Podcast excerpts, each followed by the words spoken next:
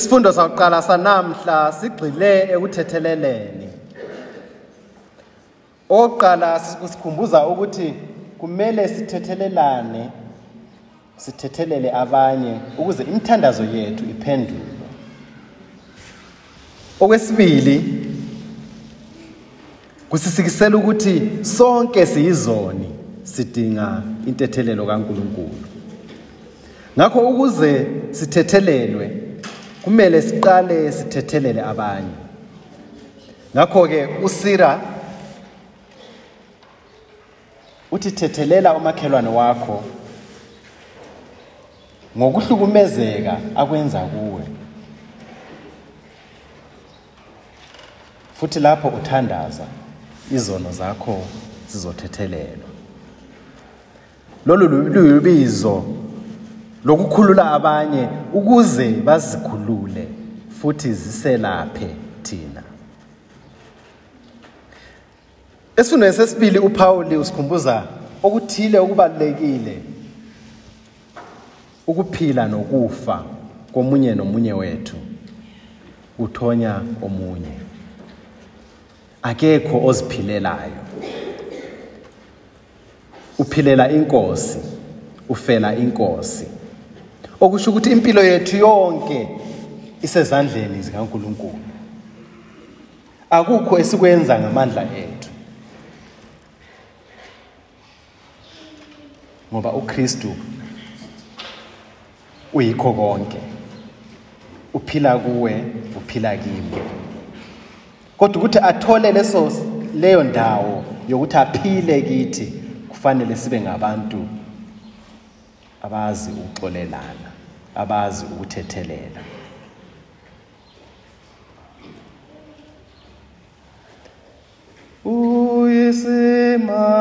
Uyisimangalo Jesu ophila kimi nakuwe Uyisimangalo Jesu ophila kimi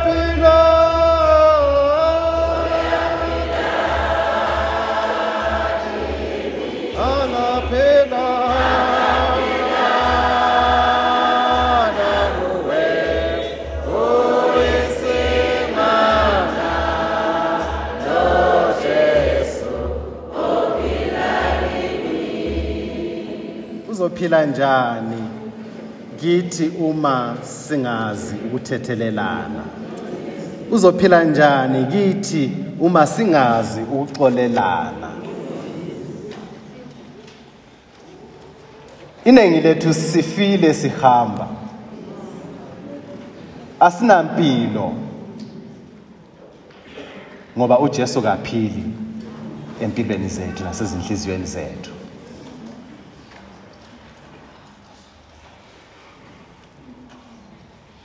Endimeni yevangeli lanamhla sithola enye yengxenye yemfundiso kaJesu ebonakala ingenangqondo. Namhla ufundisa ngokuthethelelana, ukuthethelela abasonayo. Ngesonto eledlule wayesifundise indlela yokubuyisela umfowethu nodadewethu abalahlekile. Indlela yokuqondisa abadukayo. uPetro ungumuntu ongokoqobo. Akafuni ukuthatha amashansi. Ufuna izinto zicace. Ngakho ubuza uJesu uthi njengoba manje ususifundisile izinyathelo okufanele sizithathe ukuze sibuyisele labo abasiphatha kabi. Kumele sibathethelele kangaki labo abasicasulayo ngaphambi kokuba sibaphindisele? Yi-bottom line kaPetro. Wayebuzele ukuthini kufanele sibathethelele kangaki ngaphandle kokuba sibaphindisele. Ngaphandle kokuthi alinde ukuba uJesu amphendule uPetro waphuthuma wapha impendulo. Uthi kasikhombisa.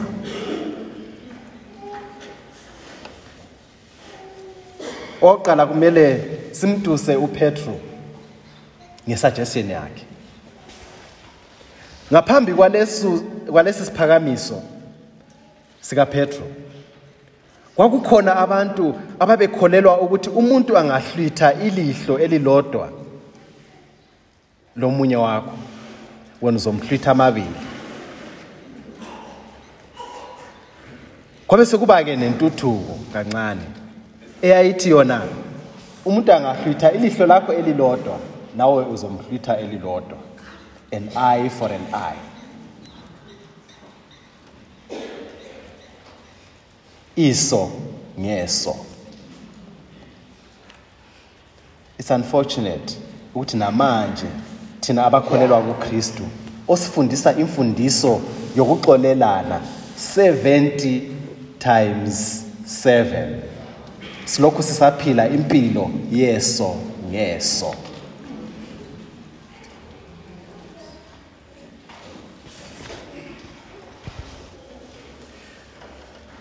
Abanye babe lombono othi wona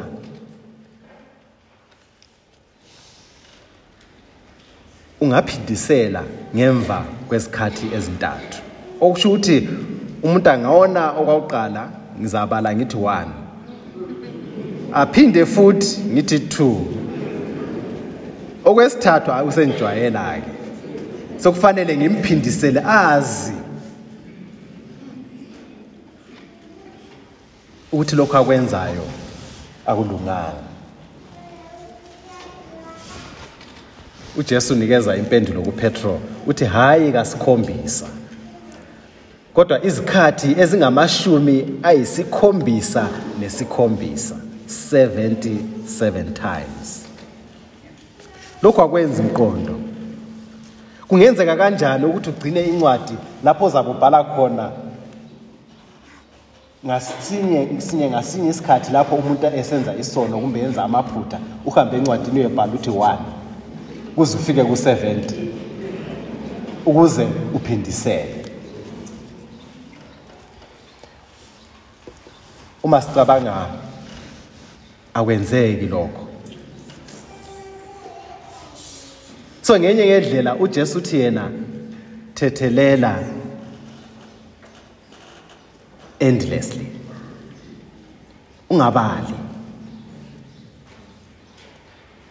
Thethelela ungabali amaphutha abanye abantu. Ngoba uJesu uyaunderstanda ukuthi esinakho nxa sikhuluma ngeforgiveness ngokuthethelela.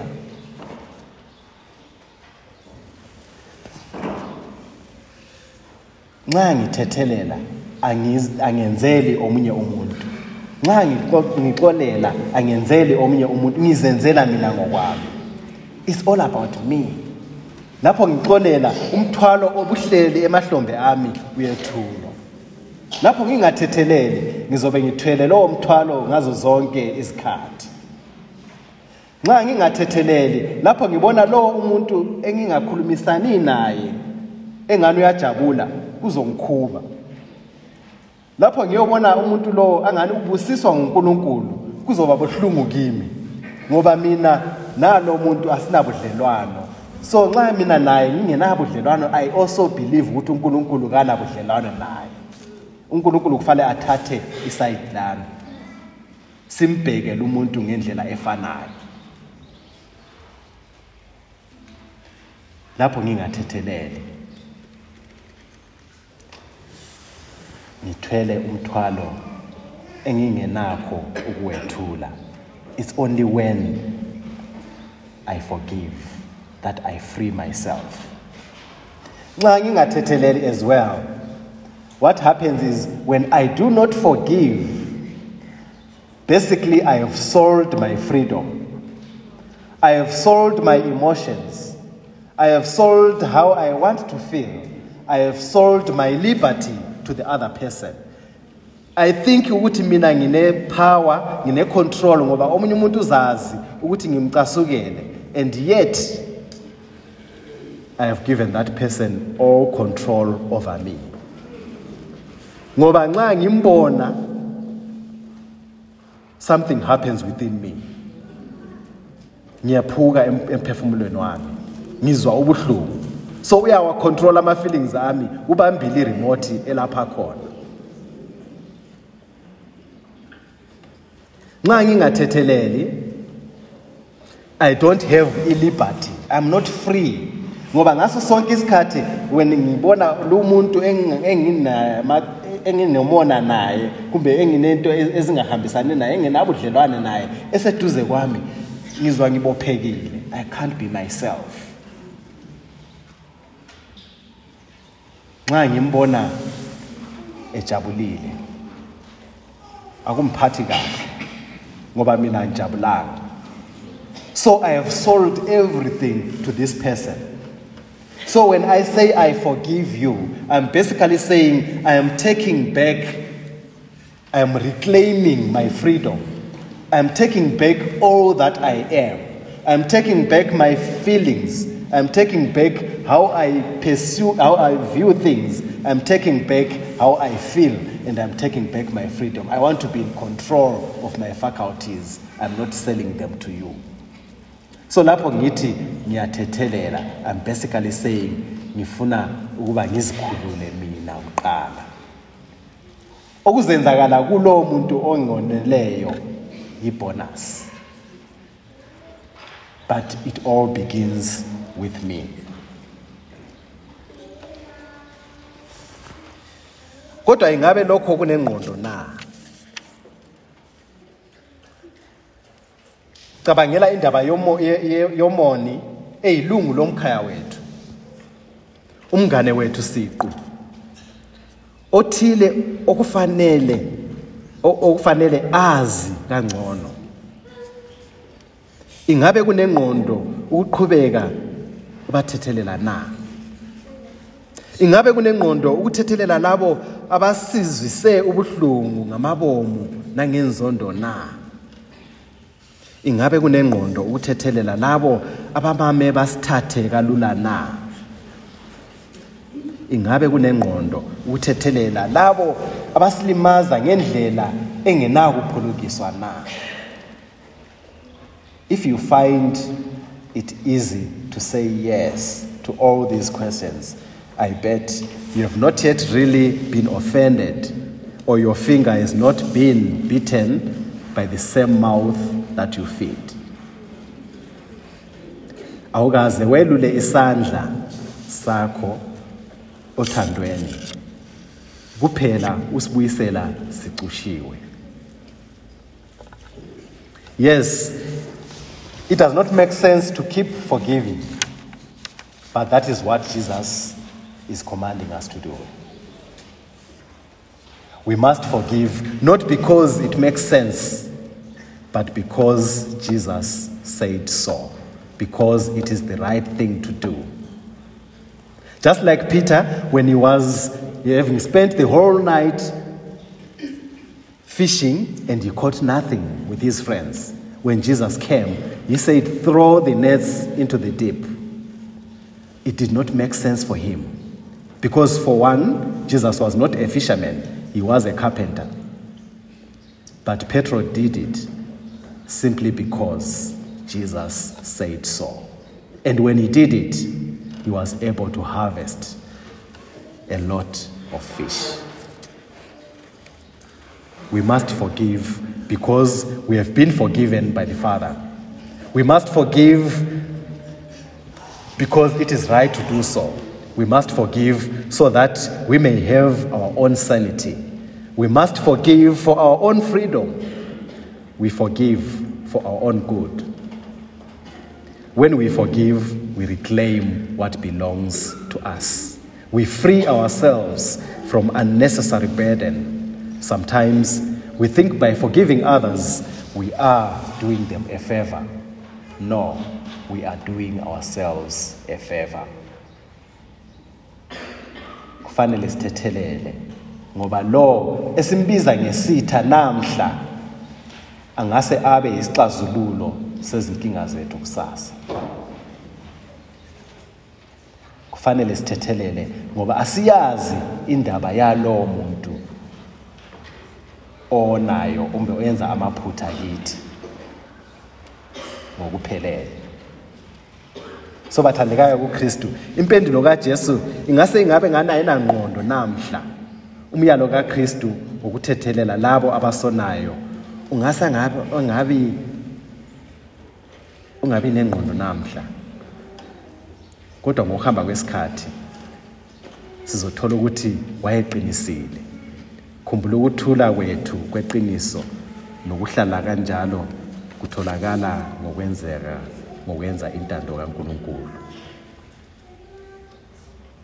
And Jesus tells us to forgive all and forever.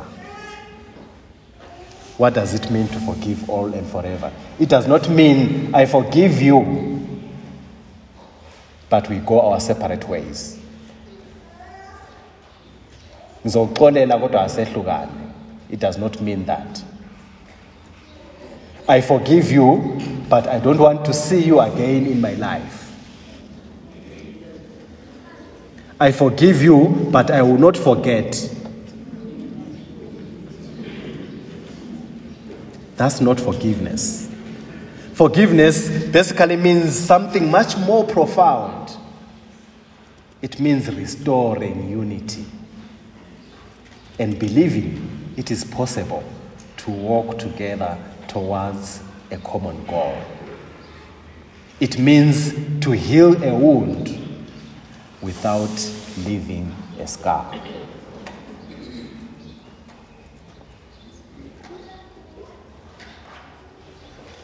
It's not an easy thing to do. I'm not asking you to take it as light. But at least let us learn from what Jesus is asking us to do and let us do as He's asking us.